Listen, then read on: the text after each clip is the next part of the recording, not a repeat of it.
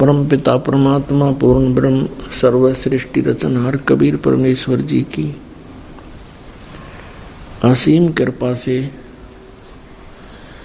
आप जी को सत्संग सुनने को प्राप्त हुआ।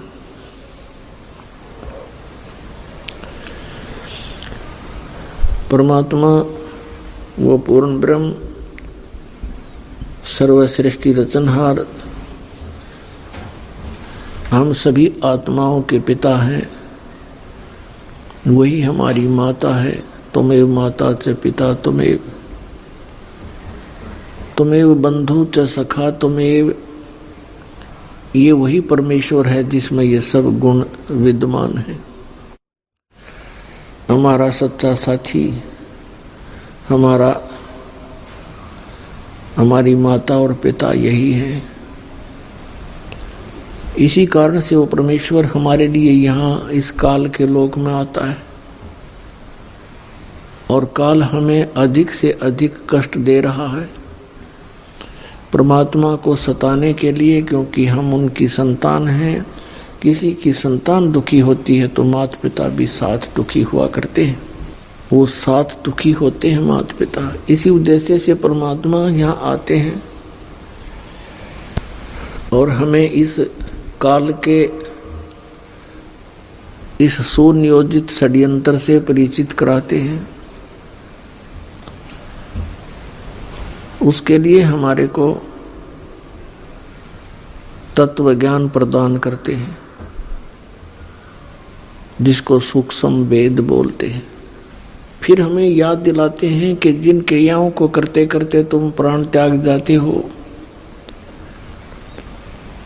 जिस संपत्ति को संग्रह करते करते आप अपना पूरा जीवन न्यौछावर कर देते हो,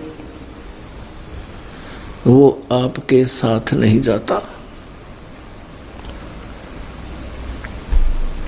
तो आपके साथ जो जाए वस्तु, वो कौन सी है? दिया लिया तेरे संग चलेगा दरिया क्या रह जावेगा कहें, कबीर सुनो वैसा दो करणी के फल पावेगा। के दिया लिया तेरे संग चलेगा, दरिया ढक्या रह जाएगा लेना क्या है और देना क्या है? राम का नाम लेना है। सच्चे नाम का सतनाम का जाप करना है और देना दान है। तो ये दिया लिया तेरे संग चलेगा, धरा ढक्या रह जाएगा। जो आप सारे जीवन में जो जोड़ जोड़ कर रखते हो, ये यहीं रह जाएगा। इसके संग्रह करने में जो पाप आपने किए, वो आपके साथ चले जाएँगे। ये धन नहीं जाता, ये संपत्ति नहीं जाती। पुण्यात्मा, परमात्मा की असीम रजा है आपके ऊपर। आपको मनुष्य जीवन प्राप्त हुआ इस समय में। ये वो समय है, शायद बहुत ही युगों के पास बहुत ही जन्म जन्मांतरों के बाद आपको प्राप्त होता है। ये समय आपका मनुष्य जीवन, इस समय में सभी प्राणी पार होंगे, जो इस सत नाम से जुड़ जाएँगे, इस दास से उपदेश लेकर मर्यादा में रहते हुए भक्ति करेंगे। और पार होकर के कहा जाएँगे? हम उस स्थान पर जाएँगे जहाँ कभी जन्म मृत्यु नहीं होती। अभी तक सतलोक सचखंड की महिमा बताने वाले ये नकली पंथ राधा स्वामी पंथ, जय गुरुदेव पंथ दिनोद वाला ताराचंद पंथ, और ये धन धन सतगुरु सच्चा सौदा सिरसा और जगमाल वाली पंथ, दिल्ली वाला या ठाकुर जी वाला पंथ और राजेंद्र सिंह यानी दर्शन जो कृपाल सिंह जी वाला पंथ। आगरा वाला पंथ व्यास वाला पंथ राधा स्वामी से संबंधित जो है। ये सतलोक की महिमा सुनाते हैं और सतलोक जाने का भी ये दावा करते हैं। लेकिन इनको यही नहीं पता कि वो सतलोक है क्या चीज़, वहाँ पर क्या व्यवस्था है। और कौन सा वो साधन है जिससे हम सतलोक जा सकते हैं? इन सभी से ये अपरिचित है, लेकिन सुनी सुनाई बातों को परमात्मा कबीर जी की वाणी से, वाणी चुरा कर ज्ञान चुरा कर ये पंसारी बन गए हल्दी की गांठ प्राप्त करके। ये पाँचों नाम काल के देते हैं। ओंकार रंकार ज्योति निरंजन और सोहम और सतनाम, परमेश्वर कबीर जी की वाणी से करने नो दीदार महल में प्यारा है। उससे इन्होंने ये मंत्र निकाल लिए। और परमात्मा बहुत दयालु है। इन नकलियों को उलझाए रखने के लिए परमात्मा ने ये एक्स्ट्रा मंत्र और उस शब्द के अंदर उनका वर्णन कर दिया। जबकि वास्तविक मंत्र भी उनके अंदर है। अब ये उनके समझ में ना आई कि ये है वो मंत्र। जो पाँच मंत्र हैं, वो भी उस करने नो दीदार महल में प्यारा है, उसके अंदर है ये पाँचों मंत्र। जो ये दास आपको देता है। लेकिन वो ना उठाकर इन पाँचों काल के सेलेक्ट कर लिए। काल तो ये चाहता है कि ये वो नाम जाप करें जिससे मेरे मुख में रह जाए, मेरे लोक में रह पार ना हो। और वो प्रत्यक्ष प्रमाण इनके इतिहास में है, राधा स्वामी के इतिहास में।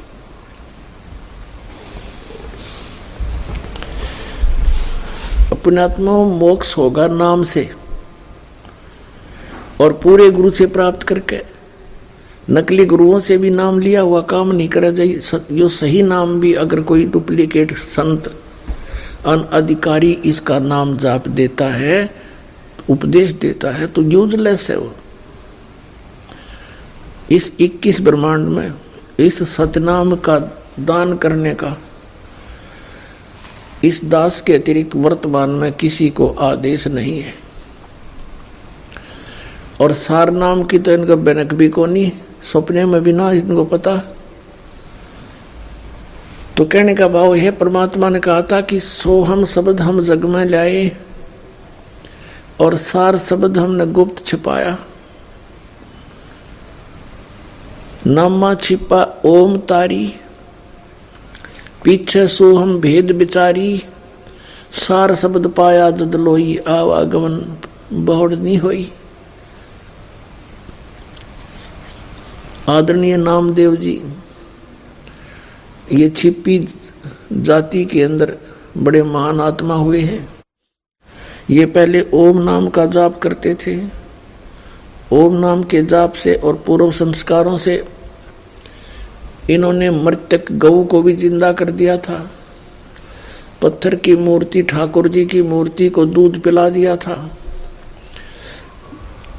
लेकिन मोक्ष नहीं होना था। वो दयालु परमात्मा, पूर्ण ब्रह्म, सत्य पुरुष कबीर साहेब उनको मिले, फिर उनको सोहम मंत्र का भेद बताया कि केवल ओम नाम से बात बने नहीं, भगत। कहते, नामा छिपा ओम तारी, पहले ओम की तारी माने लो लगा रहा था उसमें। और पीछे सोहम भेद बेचारी बाद में पता चला दूसरे मंत्र का। फिर कहते हैं, सार शब्द पाया जदलोई आवागमन भौर नहीं हुई। इसके बाद फिर सार नाम दिया जाता। अब आपको दिखाते हैं राधा स्वामी पंथ के। वो मंत्र जो पाँचों काल के हैं। अपने आत्माओं दास के इस परोपकारी प्रयत्न को। कृपया आलोचना ना समझे। एक महा उपकार समझे इस मानव जाति के ऊपर। जैसे सरकार ने एक बार वो डुप्लीकेट 500 500 के नोट, किसी व्यक्ति ने 500 500 के नोट डुप्लीकेट छाप कर दुनिया को ठग रहा था। जब सरकार को ज्ञान हुआ तो ओरिजिनल और डुप्लीकेट दोनों के दोनों सामने दिखाए थे टीवी पर भी, समाचार पत्रों के माध्यम से भी। और उनका भिन्नता बताई थी कि ये डुप्लीकेट ऐसा है ओरिजिनल में ये ऐसा होता है। और कोई ये कहे कि सरकार तो आलोचना करती है तो वो या तो भाँग पी रहा होगा, या उस ग्रुप का होगा, जो डुप्लीकेट नोट बना के दुनिया को ठग रही हैं। तो दास के इस प्रयत्न को, या तो वो लोग ये कह सकते हैं कि ये आलोचना करते हैं, जिनकी दुकानें बंद होने के कागार पर आने वाली हैं, या वो कह सकते हैं जो अनजान कति सत्संग सुनते ही नहीं। पुण्यात्मा, हम तभी तो उस वस्तु को परित्याग करेंगे उस वस्तु को त्यागेंगे जो हानिकारक है, जब तक हम उसको हानिकारक नहीं मानते, तब तक हम उसके साथ चिपके रहते हैं। और अब दास आपको दिखाएगा कि इन, ये डुप्लीकेट मंत्र ये हैं जो काल के जाल में रखते हैं। ओरिजिनल मंत्र ये हैं जो जिन महापुरुषों ने ये मंत्र प्राप्त हुए, वो पार हो गए। और वो जो पार हुए, वो मंत्र, वो संत, उनको ये भी मानते हैं, राधा स्वामी और ये सच्चा सौदा वाले कि ये वास्तव में पार हुए और उन्हीं की वाणी का समर्थन भी लेते हैं अपने सत्संगों में। किन किन का? आदरणीय धर्मदास साहिब जी बांधोगढ़ वाले का। इनके प्रमाण भी लेते हैं। आदरणीय मलुकदास साहिब जी, आदरणीय नानक साहिब जी, सिख धर्म के प्रवर्तक माने जाते हैं। आदरणीय दादू साहिब जी आदरणीय गरीबदास साहिब जी, गाँव छुरानी जिला दज्जर हरियाणा भारतवर्ष वाले आदरणीय गीसा दास साहिब जी, गाँव खेखड़ा जिला मेरठ, उत्तर प्रदेश, भारत वाले। इन महापुरुषों को ये मानते हैं कि इनको मोक्ष प्राप्त हुआ और इनकी वाणी का समर्थन भी लेते हैं, इनका प्रमाण भी देते हैं। मूर्ख बनाने के लिए कहते हैं कि वही सतनाम नानक साहिब जी ने जाप किया। कि जैसे नानक साहिब जी ने जाप किया कि तू ही एक निरंकार और सतनाम सतनाम, कहते ये जाप किया सतनाम और एक तू ही निरंकार। ये उनका सतनाम था। और हमारा सतनाम कौन सा है, राधा स्वामी? इन्होंने हमारा सतनाम राधा स्वामी। और फिर सतनाम सतलोक है, सतपुरुष भी सतनाम है, सचखंड भी सतनाम है सार भी सतनाम।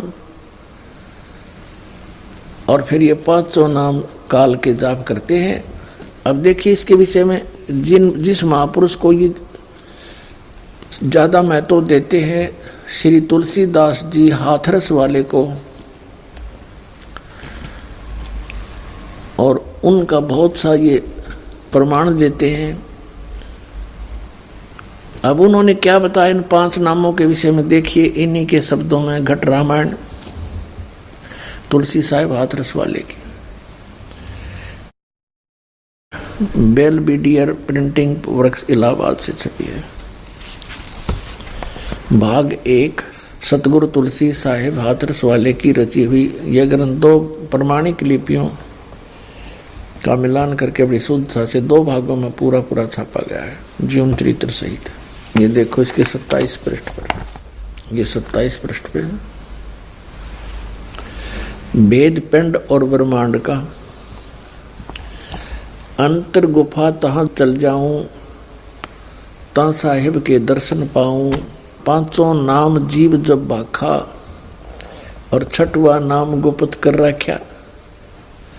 पाँचों नाम काल के जानो, तब दानी मन शंका आनो। निर्गुण निराकार निर्वाणी धर्मराय यो पाँच बखानी। जीव नाम निज कह बेचारी, जान बूझ दानी झक पाँचों नाम काल के जानो, तब दानी मन शंका आनो। पाँचों नाम जीव जो बाख्या छठवा नाम गुप्त कर रखा। अब इन छठवें नाम का पता ना। ये पाँचों नाम काल के रंकार ओंकार ज्योति निरंजन सोहम और सतनाम।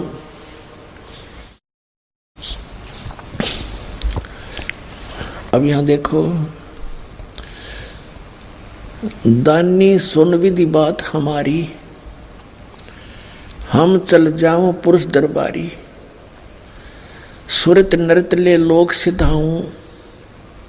आदि नाम ले काल गिराऊं सत नाम ले जीव उभारी अस चल जाऊँ पुरुष दरबारी।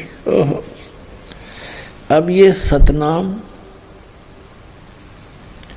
और यू आदि नाम, इससे मोक्ष होगा। ये सतनाम दो अक्षर का है, जिसमें एक ओम है और एक तत् सांकेतिक है। और ये सार नाम है आदि नाम। इनसे मोक्ष होगा जो राधा स्वामी वालों के पास नहीं है राधा स्वामी वाले और ये सच्चा सौदा वाले। ये केवल पाँच नाम के जाप करते हैं, पाँचों नाम काल के जानो। अपने आत्माओं, ये सच्चा सौदा सिरसा जो है, ये भी श्री शिवदयाल जी के विचारों से ही अलग हुआ है। वही जो कि तुम विचार इनके अंदर हैं। श्री शिवदयाल जी से श्री जयमल सिंह जी ने उपदेश प्राप्त हुआ। उन्होंने स्वयंभू संत बनकर व्यास के अंदर श्री शिवदयाल जी की मृत्यु के 11 वर्ष के बाद स्वयं ही नाम देना प्रारंभ कर दिया। व्यास नदी के किनारे डेरा स्थापित कर दिया उनके उत्तराधिकारी हुए हैं श्री सावन सिंह जी। श्री सावन सिंह जी का शिष्य थे बेलोचिस्तानी शाह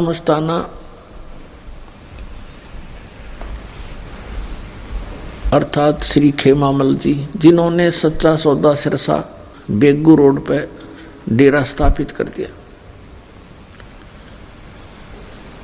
अपने आत्माओं, यानी श्री शिवदयाल जी के ही ये अनुयायी हैं, ये सारा परिवार उन्हीं का है। और श्री शिवदयाल जी ये पाँच नाम जाप करा करते, उनको क्या प्राप्ति हुई? बुद्धिमान व्यक्ति को संकेत बहुत होता है। और जरा सी भी अकल से काम लेंगे पुण्यात्माएँ तो तुरंत त्याग देंगे इस नरक के मार्ग को। आपको दिखाते हैं, देखिएगा जीवन चरित्र श्री शिवदयाल जी, अर्थात राधा स्वामी पंथ के प्रवर्तक का। ये है जीवन चरित्र राधा स्वामी दयाल की दया, राधा स्वामी साहेब जीवन चरित्र स्वामी जी महाराज लेखक हैं लाला प्रताप सिंह सेठ, उर्फ़ चाचा जी साहब। ये श्री शिवदयाल जी के छोटे भाई थे, जो इसके जीवन चरित्र को लिखने वाले प्रकाशक हैं राधा स्वामी ट्रस्ट, स्वामी बाग, आगरा से। और ये कहाँ से छपी है? ये है श्री शिवदयाल जी, इनके परम धनी, इनके भी दर्शन कर लो। राधा स्वामी ट्रस्ट स्वामी बाग, आगरा से ये छपी है, मुद्रक है, Arpan printery Radha Swami chambers Bhalej road, Anand. इनके विषय में क्या लिखा है? परम पुरुष पूर्ण धनी, हजूर स्वामी जी महाराज। ये पूर्ण धनी कहे जाते हैं इनके शब्दों अब इन, इन्होंने इनके विषय में क्या लिखा कि इनका कोई गुरु नहीं था?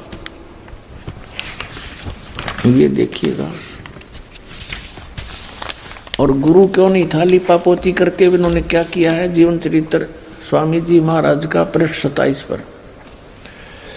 इन्होंने लेखक ने ये थोड़ी सी भूमिका बनाई है क्योंकि अनामी पुरुष या मालिक कुल में सर्वशक्ति और ताकत है। और कुल का भंडार है और इसकी कुदरत से रचना का सब काम चल रहा है। और जो परम संत वहाँ से आते हैं, वे भी वही ताकत और समर्थता लेकर आते हैं। तो उनमें और अनामी पुरुष में कुछ जरा भी फ़र्क नहीं होता है तो जब इस संसार में जीवों के उपकार के वास्ते अनामी पुरुष या परम संत आन कर प्रकट होते हैं। तो उनसे बड़ा संसार में कोई नहीं होता तो वे किसी को गुरु नहीं बना सकते इसी वजह से, अब 28 पृष्ठ पर, इसी वजह से स्वामी जी महाराज का कोई गुरु नहीं था और न किसी से उन्होंने परमार्थ का उपदेश लिया। अब पुण्यात्माओं, ये, इसके इस भूमिका में क्या बनाना चाहते हैं कि ये परम शक्ति थे? और ये अनामी पुरुष का ही अवतार थे, उन्हें जितनी शक्ति वाले थे। इसलिए इनको गुरु बनाने की कोई आवश्यकता नहीं थी। पुण्यात्माओं, किसी भी महापुरुष की, आप जीवनी देखें, सभी महापुरुषों ने गुरु धारण किए। और सभी ने इस बात पर ज़ोर दिया है कि गुरु बिन माला फेरते गुरु बिन देते दान गुरु बिन दोनों निष्फल है, चाहे पूछो वेद पुराण। ऐसे ही नानक साहिब जी ने गुरु की महिमा पर कलम तोड़ रखी है, और नानक साहिब जी के भी गुरु थे। अपने आत्मा गुरु के बिना कोई भी कार्य सिद्ध नहीं होता। कभी परमात्मा कहते हैं, राम कृष्ण से कौन बड़ो? उन्हों भी गुरु की ने। तीन लोक के वे धनी ही गुरु आगे आधीन। नानक साहिब जी को भी गुरु मिले। कौन मिले? अब इस बात के ऊपर अभी तक पर्दा डला हुआ था कि श्री नानक साहिब जी के गुरु जी कौन थे? ये कल के सत्संग में आपको कंसेप्ट क्लियर कर दिया था। और पहले भी पिछले सत्संग में भी आपको बताया था। अब प्रसंग जो चल रहा है, हम उसी को आगे बढ़ाएँगे। श्री नानक साहिब जी ने अपने मेला पहला की वाणी में, जो गुरु ग्रंथ साहिब के पृष्ठ नंबर 1342 पर अंकित है उसमें क्या कहा है कि गुरु सेवा बिन भक्ति ना हुई। अनेक जतन करो क्यों ना कोई। बिन सतगुरु बैठे मुक्ति ना हुई 940 पृष्ठ पे लिखा है। बिन सतगुरु बैठे मुक्ति ना हुई और बिन सतगुरु भेंटे महादुख पाई। नानक गुरु समान तीर्थ ने कोई सच्चे गुरु गोपाल बिन सतगुर सेवे जोग न हुई, बिन सतगुर बैठे मुक्ति न हुई, बिन सतगुर बैठे नाम न पाया जाई। और बिन सतगुरु बैठे माँ दुख पाई। प्रश्न नंबर 940 पर गुरु ग्रंथ साहिब में मैला पहला की वाणी है। बिन सतगुरु बैठे महागर्भ गुबार, नानक बिन गुरु मुआ जन्म हार। है फिर गुरु ग्रंथ साहिब के तेरह सौ बयालीस पृष्ठ पे लिखा है, गुरु सेवा बिन भक्ति ना हुई, अनेक जतन करे जे कोई। ज्ञान ध्यान नर हरि निर्वाणी बिन सतगुरु बैठे कोई न जानी बिन सतगुरु किन्हें न पाया। सतगुरु बीच आप रखियानो, कर प्रगट आदि सुनियाई। सतगुर मिलिए सदा मुक्त है, जिन विच हो मोह चुकाई। कृपा करे जो अपनी ता गुरु का शब्द कमाई, नानक कह सुन जन्म, जन हो इत संजम दुख पाई। फिर आगे ये भी सच किया है कि सच्चा गुरु शब्द जित लगताना सच्चा गुरु हो, पूरे गुरु से बात बनेगी। सच्चा गुरु हर नाम सत सरना, और सच्चा गुरु शब्द जित लग तरना। सच्चे बिन सत संतोष न पावे, बिन गुरु मुक्ति ना आवे जावे। बिन गुरु मुक्ति नहीं आवे, जावे। ये आना जाना बना रहेगा। फिर कहते हैं, मूल मंत्र हरि नाम रसायन, कह नानक पूरा। के मूल मंत्र जो है, ये हरि नाम, यानी परमात्मा का जो नाम मूल मंत्र है, ये वो रसायन है जिससे मोक्ष होगा।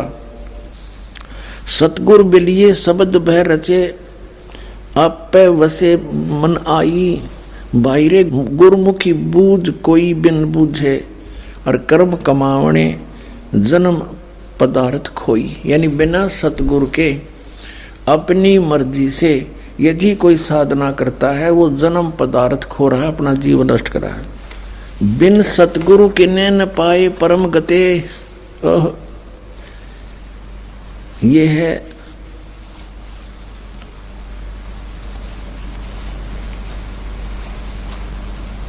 बिन गुरु किने न पाइयो व्यर्था जन्म गवाई, और सन्मुख कर्म कमावने दर्ग मिले सजाई मनमुखी जो साधना करते हैं, दरगाह उनको सजा मिलेगी। मन रे दूजा भाव चुकाई और अंतर तेरे हरि वसे गुरु सेवा सुख पाई। इसके अंदर पुण्यात्मा बहुत ज़्यादा, बहुत ज़्यादा महिमा गाई है। महिला पहला के अंदर महिला पहला की वाणी श्री गुरु नानक देव जी के मुख कमल से उच्चरित है। पूरे गुरु से गत मत पाई। बूढ़त जग देखिया, तत् डर भागे। सतगुर राखे से बड़ भागे, नानक गुरु की शरणा लागे।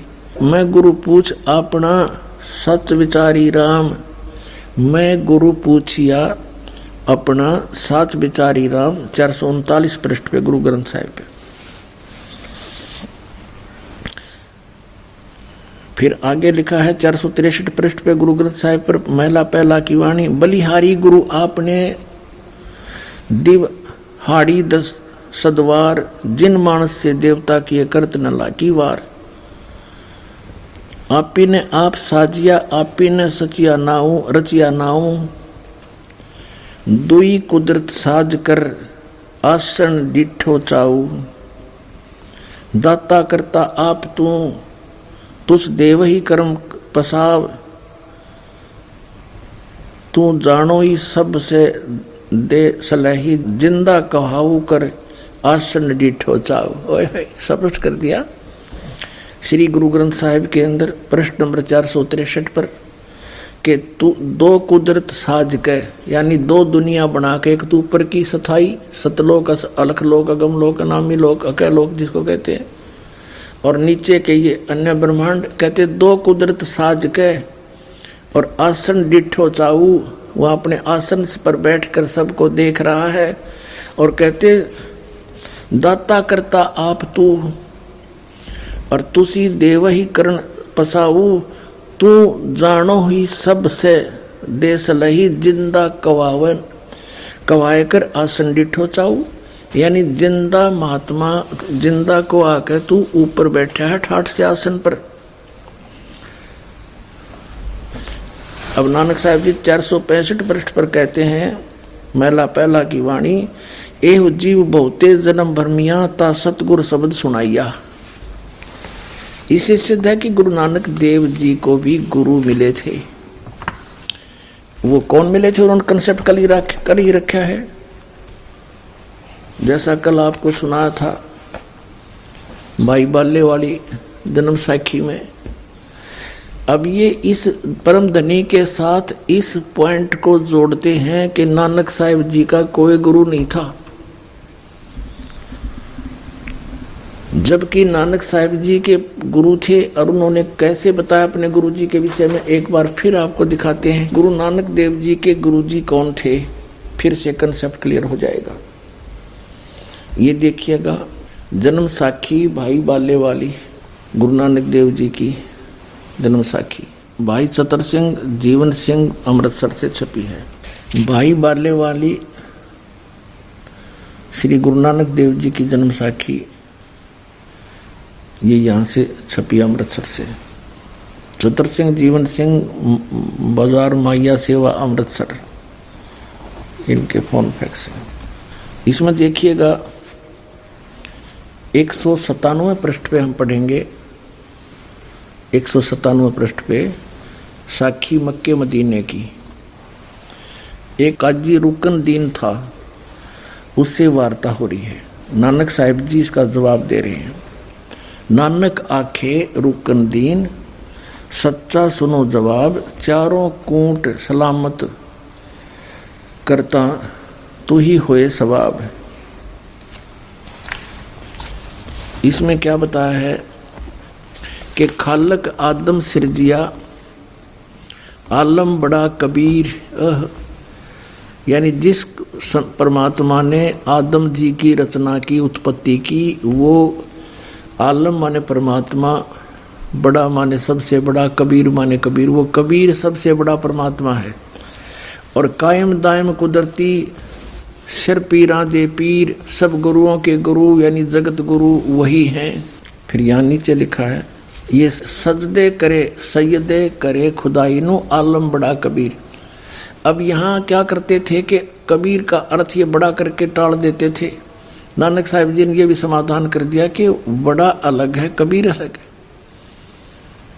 कि उस सबसे बड़े कबीर परमात्मा को तुम सजदे करो, उसकी उसकी भक्ति करो, इसका ये अर्थ है। अब आपको दिखाते हैं जन्म साखी भाई बाले वाली पंजाबी लिपि में, गुरमुखी लिपि में पंजाबी भाषा में। देखिएगा, ये देखिएगा, इस, ई जन्म साखी अज तक छप चुकिया, नालों वड्डी है, सब तो वड्डी ते पुरातन है।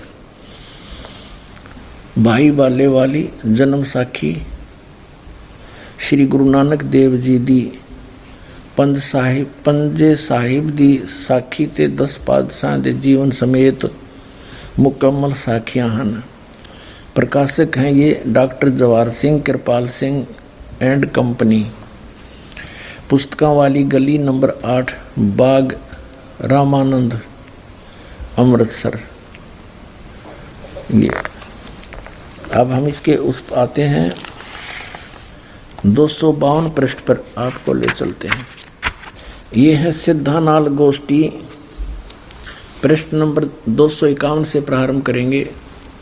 सिद्धानाल गोष्ठी।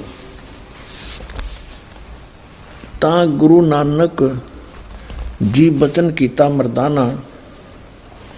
असानु करतार ने कि मेरे को भगवान ने एडा वड्डा गुरु मिलाया है, जो बिना करतार के थी, असाडी दृष्टि तले नहीं आमदा इसे सिद्ध हो गया कि क्या कहते हैं श्री नानक देव जी के मर्दाना असानो, यानी मेरे को करतार ने, सब सृष्टि के रचने वाले ने एडा वड्डा गुरु मिलाया है, जो बिना करतार थी असाडी दृष्टि तले नहीं आउंदा यानी बिना परमात्मा की कृपा बिना वो ऐसा गुरु नहीं मिल सकता इसे सिद्ध है कि नानक साहिब जी को कोई गुरु मिला है आगे देखिएगा वो कब मिला है ये दो सौ बावन पृष्ठ पर आ गया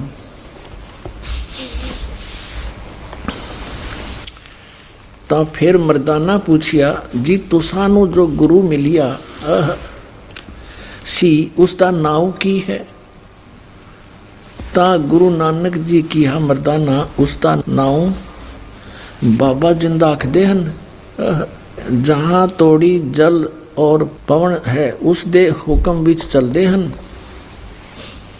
ਅਤੇ ਅਗਨੀ ਔਰ ਮਿੱਟੀ ਇਹ ਵੀ ਉਸ ਦੇ ਆਖੇ ਵਿੱਚ ਹਨ ਜਿਸ ਤਾਈ ਬਾਬਾ ਜਿੰਦਾ ਮਿਲੇਗਾ ਉਸ ਤਾਈ ਬਾਬਾ ਆਖਣਾ ਚਾਹੀਏ ਹੋਰ ਤਾਈ ਬਾਬਾ ਨਹੀਂ ਆਖਣਾ ਤਾਂ ਮਰਦਾਂ ਨੇ ਪੁੱਛਿਆ ਕਿਹਾ ਗੁਰੂ ਜੀ ਅਸੀਂ ਤਾਂ ਤੁਹਾਡੇ ਨਾਲ ਹੀ ਰਹਿੰਦੇ ਆਏ हम तुम्हारे साथ ही रह रहे हैं तो सानू यानी आपको कद मिलिया है वो कब मिला है ता गुरु नानक देव जी की हा मर्दाना अजय तू असा थी नहीं आया से, जब तक तू मेरे पास नहीं आया था, जद असी मिलन गए से, ता मर्दाने किहा जी कद कैसे ता गुरु जी कहा, जद सुल्तानपुर विच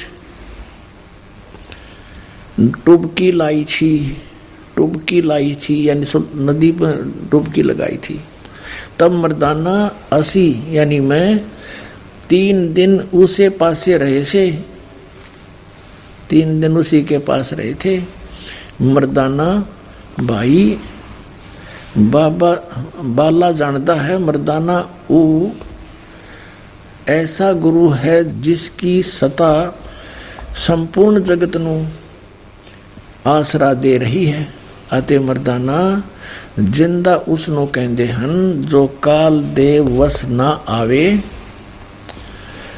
और ना हमें अथो काल उस दे वस होए ता मर्दाना ने किया रंग क्या है उस अते उस दा आसन कीथे है ता गुरु जी किया मर्दाना उस दा रंग लाल है पर उस लाली नाल कोई लाली मिलती नहीं नहीं ਅਤੇ ਉਸ ਦੇ रोम स्वर्ण दे रंग जे दे हन उसके जो बाल हैं रोमकूप हैं, उसके बाल जो हैं, सोने जैसे हैं, पर सोना भी उसके बराबर नहीं है, इसका ये अर्थ है। एक तो ये कंसेप्ट क्लियर हो गया कि नानक साहेब जी के गुरु जी थे, और भी कंसेप्ट क्लियर कराते हैं। ये है प्राण संगली प्राण संगली नानक साहेब जी के करकमलों से लिखी है, ये यहाँ से छपी है, यहाँ से देखिएगा। श्री ये है प्राण संगली सटीपन प्रथम भाग श्री गुरु नानक साहिब विरिचित प्राणों का अपूर्व कवच, जो सुर शब्द योग साधनमयी अमोघ तारों से रचा हुआ है। प्रकाशक हैं वेल्ड वी वेल वीडियर प्रिंटिंग वर्क्स छप्पन ए, तेरा मोतीलाल अवलिक तेरा मोतीलाल नेहरू रोड, इलाहाबाद से। और इसके संपादक कौन हैं? सटिपन उल्थाकार, यानी इसका अनुवाद करता संपूर्ण सिंह तरण तारण पंजाब से। इसमें स्पष्ट किया है अनुवादकर्ता ने, नोट, एडिटर संत बानी, पुस्तक वाला वास्तव में यह पुस्तक असल ग्रंथ की ज्यों की त्यों नकल है। नकल देवनागरी अक्षरों में है, उसका उल्था या तर्जमा नहीं है। जो कि जो है, उसका कोई उल्था नहीं है इसमें। अब इसके जीवन चरित्र में नानक साहिब जी का जीवन चरित्र लिखा इस महापुरुष ने। इस पुस्तक के पंद्रह पृष्ठ पर स्पष्ट किया है। संवत पंद्रह सौ चौवन। संवत पंद्रह सौ चौवन में गुरुजी एक दिन नियमानुसार पहर रात कर रहे सेवक के साथ बेई नदी पर स्नान को गए तो वहाँ एक साधु से भेंट हुई। जिसने चेताया कि बाबा नानक जी, तू किस, तुम किस काम के लिए इस संसार में भेजे गए? हो, तुम्हारे लिए सच्चे दरबार से क्या आज्ञा है और क्या कर रहे हो इस पर? गुरुजी उस साधु के साथ बेई नदी में घुसकर तीन दिन तक गुप्त रहे। और ये कंसेप्ट इन्होंने क्लियर कर ही दिया है कि मुझे ज़िंदा महात्मा के रूप में वो संत मिले। और यही परमात्मा पूर्ण ब्रह्म सतपुरुष है, ये ज़िंदा महात्मा के रूप में आकर के उन महापुरुषों को मिलते हैं, अच्छी आत्माओं को। ये वेद गवाही देते हैं। और इसी तरह ज़िंदा महात्मा के रूप में किस किस को मिले? आदरणीय धर्मदास साहिब जी को मथुरा में मिले। आदरणीय मुलकदास साहिब जी को मिले। आदरणीय दादू साहिब जी को सांभर में मिले। आदरणीय नानक साहिब जी को ज़िंदा महात्मा के रूप में वही परमेश्वर सतपुरुष यानी कबीर साहिब बेई नदी सुल्तानपुर के पास मिले आदरणीय गिरिदास साहिब जी को गाँव छुरानी जिला दद्दर हरियाणा वाले को खेतों में, जंगल में गऊ चरा रहे थे जब दस वर्ष के थे, वहाँ ये ज़िंदा महात्मा के रूप में मिले आदरणीय घीसा दास साहिब जी को गाँव खेखड़ा में मिले जिला मेरठ, उत्तर प्रदेश में। तो पुण्यात्माओं, इतने प्रमाण हैं और उन महापुरुषों पुरुषों ने यानी आदरणीय गरीबदास साहिब जी ने कहा कि हम सुल्तानी नानक तारे दादू को उपदेश दिया। वो जात जुलाहा भेद नहीं पाया का सीमाए कबीर हुआ तो ये कंसेप्ट क्लियर हो गया।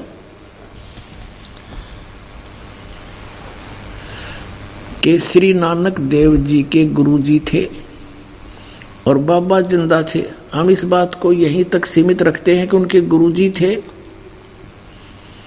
कोई बाबा ज़िंदा थे और वो पूर्ण परमात्मा के ने, उस करतार ने उनको मिलाया। वो स्वयं कहते हैं कि करतार ने मुझे इतना बड़ा गुरु मिलाया है। और यही गरीबदास साहिब जी कहते हैं अनंत कोट ब्रह्मांड का एक रति नहीं भारे। सतगुरु पुरुष कबीरे हैं, ये कुल के सिरजनहारे तो इससे सिद्ध हो गया कि इन महापुरुषों के गुरुजी थे, जिनको मोक्ष प्राप्त हुआ। अब प्रसंग आता है कि क्या कबीर साहिब जी के भी गुरुजी थे? यस कबीर साहिब पूर्ण परमात्मा हैं, असंग ब्रह्मांड के स्वामी हैं। और इनको गुरुजी की कोई आवश्यकता नहीं थी। लेकिन इन्होंने गुरु इसलिए बनाना अनिवार्य समझा कि आने वाले समय में काल का दाव लग जाएगा और ये कहा करेंगे काल के दूत संत, क्या कबीर जी ने कौन सा गुरु बनाया था? हमारे परम धनी ने भी ना बनाया। लेकिन इनके परम धनी का तो दिखा दूँगा आपके सामने सारा सांग के बना इसके संग। लेकिन परमेश्वर ने स्वयं इस मर्यादा को बनाए रखने के लिए ये वाणी बोली गुरु बिन माला फेरते गुरु बिन देते दान। गुरु बिन दोनों निष्फल है, चाहे पूछो वेद पुराण। रामकृष्ण से कौन बड़ा उन्हों भी गुरु कीन, और तीन लोग के वेदनी गुरु आगे आधीन।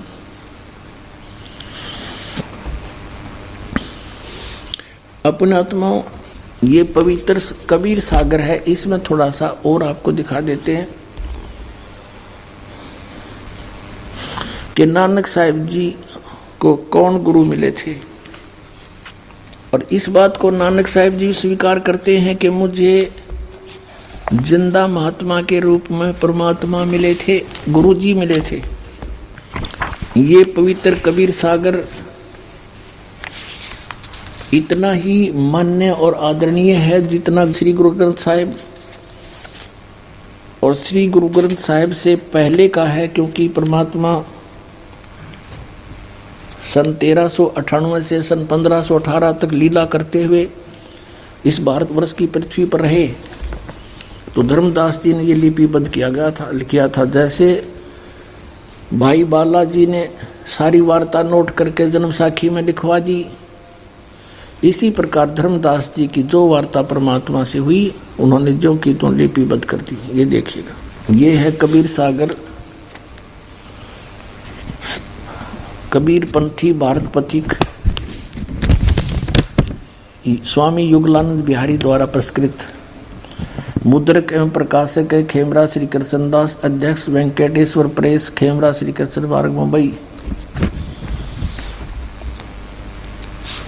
इसमें एक अध्याय है ये देखिएगा सवसम वेद एक अध्याय है सवसम वेद बोध, और इसमें एक सौ अठावन पृष्ठ पर हम पढ़ेंगे। इसमें अलग अलग खंड है ये। ये बोध सागर खंड है, इसका अध्याय है सवसम वेद। अथ नानक शाह जी की कथा चौपाई के माध्यम से। नानक शाह की कीन तप भारी, बहुविध भय ज्ञान अधिकारी। के नानक शाह कीन तप भारी, पिछले जन जन्मांतरों में बहुत ही साधनाएँ की। और सब विधि भय ज्ञान अधिकारी, तब ये ज्ञान के अधिकारी बने थे, इसलिए मुक्ति भावता को लख पाया तापर सतगुरु की नींद आया। ज़िंदा रूप धरो तब साई, प्रभु पंजाब देश चल आई। अनहद बानी की ओ पुकारा सुन के नानक दर्श निहारा। सुन के अमर लोक की बानी, जान पड़े निज समर्थ ज्ञानी। आवा पुरुष महागुरु ज्ञानी, अमर लोक की सुनी न बानी। जब नानक साहिब जी की और परमात्मा कबीर जी की जो ज़िंदा महात्मा के रूप में थे, उनकी जो वार्ता हुई तो नानक साहब ने कहा कि जो आप कथा सुना रहे हो, ये मैंने कभी नहीं सुनी। अर्ध सुनो प्रभु ज़िंदा स्वामी, कहाँ अमर लोक रहे निज धामी। अर्ध सुनो प्रभु ज़िंदा स्वामी। कहो न कही अमर निजबानी, धन कबीर परम गुरु ज्ञानी। धन कबीर परम गुरु ज्ञानी, सब पीरा के पीर। कोई न पावे तुम रो भेदा, खोज थके ब्रह्मा वेदा। जब नानक बहुते तप कीना, निरंकार बहुते दिन चीन्या। इस निरंकार से पुरुष निनारा, अजर दीपता की टकसारा। कबीर परमेश्वर ने बताया कि जिस निरंकार की आप पूजा करते हो, काल की, विष्णु की, विष्णु रूप में वो प्रकट होता है। कहते हैं इससे वो परमात्मा भिन्न है। निरंकार से पुरुष निनारा, अजरदीप ताकी टकसारा। अजरदीप, उस अमर लोक के अंदर वो परमात्मा रहता है। पुरुष बिछो हुआ तब जबते काल कठिन मगरो क्यों तबते कहते हैं परमात्मा कि जब से आप परमात्मा से बिछुड़ कर आए हो, तब से तुम्हें इस काल ने रोक रखा है। आपने बड़ी भक्ति भी की। देखो, इत तब सरस भक्ति नहीं ओई क्योंकि परम पुरुष ना बैठो कोई। जब से हम ते बिछुड़े भाई, साठ हज़ार जन्म तुम पाई। अब क्लियर कर दिया परमात्मा ने कि जब से हम ते बिछड़े भाई, जब ते। यानी जिस समय से तुम हमसे बिछुड़कर काल के लोक में आए हो, साठ हज़ार जन्म यहाँ तुम पाई, अच्छी अच्छी, अच्छे अच्छे जन्म साठ हज़ार तो आपके हो लिए। दर दर जन्म भक्ति भल की ना फिर फिर फिर काल चक्कर निरंजन दीना। कहते तुमने मनुष्य जीवन पा पा और बहुत भक्ति करी और फिर भी काल इस निरंजन ने तुम्हें इस जन्म मरण के चक्कर में डाले रखा। गहो मम शब्द तो उतरो पारा, बिन सत शब्द लह यम द्वारा। गहो मम सत मम शब्द, मुझसे उपदेश लो तो पार हो जाओगे। और बिना सत शब्द, इस सतनाम कहो, सत शब्द कहो, सच्चा नाम कहो, इसके बिना तुम यम के द्वार, काल के मुँह में जाओगे। फिर क्या बताते हैं? तुम जैसे अच्छे पुण्यात्मा भी जब यहाँ चक्कर काट रहे हैं तो और जीव की के पार बसाओगी। तुम बड़ भक्त बौसागर आवा, और जीव कोई कौन चलावा? और जीव की के चाल लगी जब आप जैसे इतने बड़े भक्त भी यहाँ बौसागर में जन्म मरण के चक्कर में हो। निरंकार सब सृष्टि बुलावा तुम करी भक्ति तो लौट क्यों आवा? इस काल ने निरंकार ने सब सृष्टि को मूर्ख बना रखा है, बुला रखा है, बर्मित कर रखा है। और तुमने अच्छी भक्ति करी थी तो आप वापस क्यों आ गए? फिर नानक साहब जी कहते हैं, धन पुरुष तुम, यह पद बाखी यह पद अमर गुप्त कह राखी। जब लग यम तुमको नहीं ये गलत लिखा है। जब लोग हम तुमको नहीं पावा, अमर अपार भरम फैलावा, अगम अपार भरम फैलावा। कहो, गोसाई, हम ते ज्ञाना, परम पुरुष हम तुमको जाना। धन ज़िंदा धन ज़िंदा, प्रभु पुरुष पुराना, बिरले जन तुमको पहचाना। ज़िंदा वचन। बहे दयाल पुरुष गुरु ज्ञानी, गहो पान परवाना बाणी अब मंत्र दिया नानक साहिब जी को, परमेश्वर कबीर जी ने ज़िंदा रूप में। बली बही तुम हमको पावा सकलो पंथ काल को धावा। होय होय कबीर परमेश्वर जी कह रहे हैं, ज़िंदा महात्मा के रूप में नानक साहब जी को, कि भली बही तुम हमको पावा, आपने मुझे पा लिया। भली हुई अच्छा हुआ आपके लिए, और सभी पंथ काल की पूजा पर लगे हुए हैं। ध्यावा ध्यावा माने ध्यान लगा रहे हैं। तुम इनसे अब बहे नारा फिर जन्म ना हो तुम्हारा। अब तुम इन सबसे अलग हो गए हो, मेरा नाम लेके अब तुम्हारा पुनर्जन्म नहीं होगा। बलि सुरत तुम हमको चीन्या, अमर मंत्र हम तुमको दीन्या। सब संवेद हम कही निजबानी परम पुरुष गति तुम्हें बखानी। नानक साहब जी कहते हैं, धन पुरुष ज्ञानी करतारा जीव काज प्रगटे संसारा। के धन है, हे परमात्मा, तुम हे करतार हे ज्ञानी रूप, में आप ही यहाँ पर आए हो और संसार के कल्याण के लिए जीवों के काज यहाँ पर आए हो जीवों का कल्याण के लिए आए हो। धन करता तुम बंदी छोड़ा बंदी छोड़। धन करता तुम बंदी छोड़ा, ज्ञान तुम्हारा महाबल जोरा कि आपके ज्ञान का में बहुत ताकत है? इसके आगे कोई नहीं टिक सकता। दिया दान गुरु किया उभारा। नानक अमर लोक पगधारा अब इससे ये कंसेप्ट क्लियर हो गया कि श्री नानक जी को जो ज़िंदा महात्मा रूप में गुरु मिले थे, वो कबीर परमेश्वर जी थे, काशी वाले धानक थे। उसके विषय में नानक साहब ने कहा है, श्री गुरु ग्रंथ साहिब के 24 पृष्ठ पर फाई सूरत मलुकी वेश ए ठगवाड़ा ठगी देश खरा सियाणा भोता वारिय धानक रूप रहा करता फिर श्री गुरु ग्रंथ साहिब के सात सौ इकतीस पृष्ठ पे कहा है कि नीच जात परदेसी मेरा, खिन आवे, तिल जावे, और जाकी संगत नानक रहंदा कैसे मोडा पावे? अब आपको इंटरव्यू सुनाते हैं उन महापुरुषों के अनुभव, भक्तों के।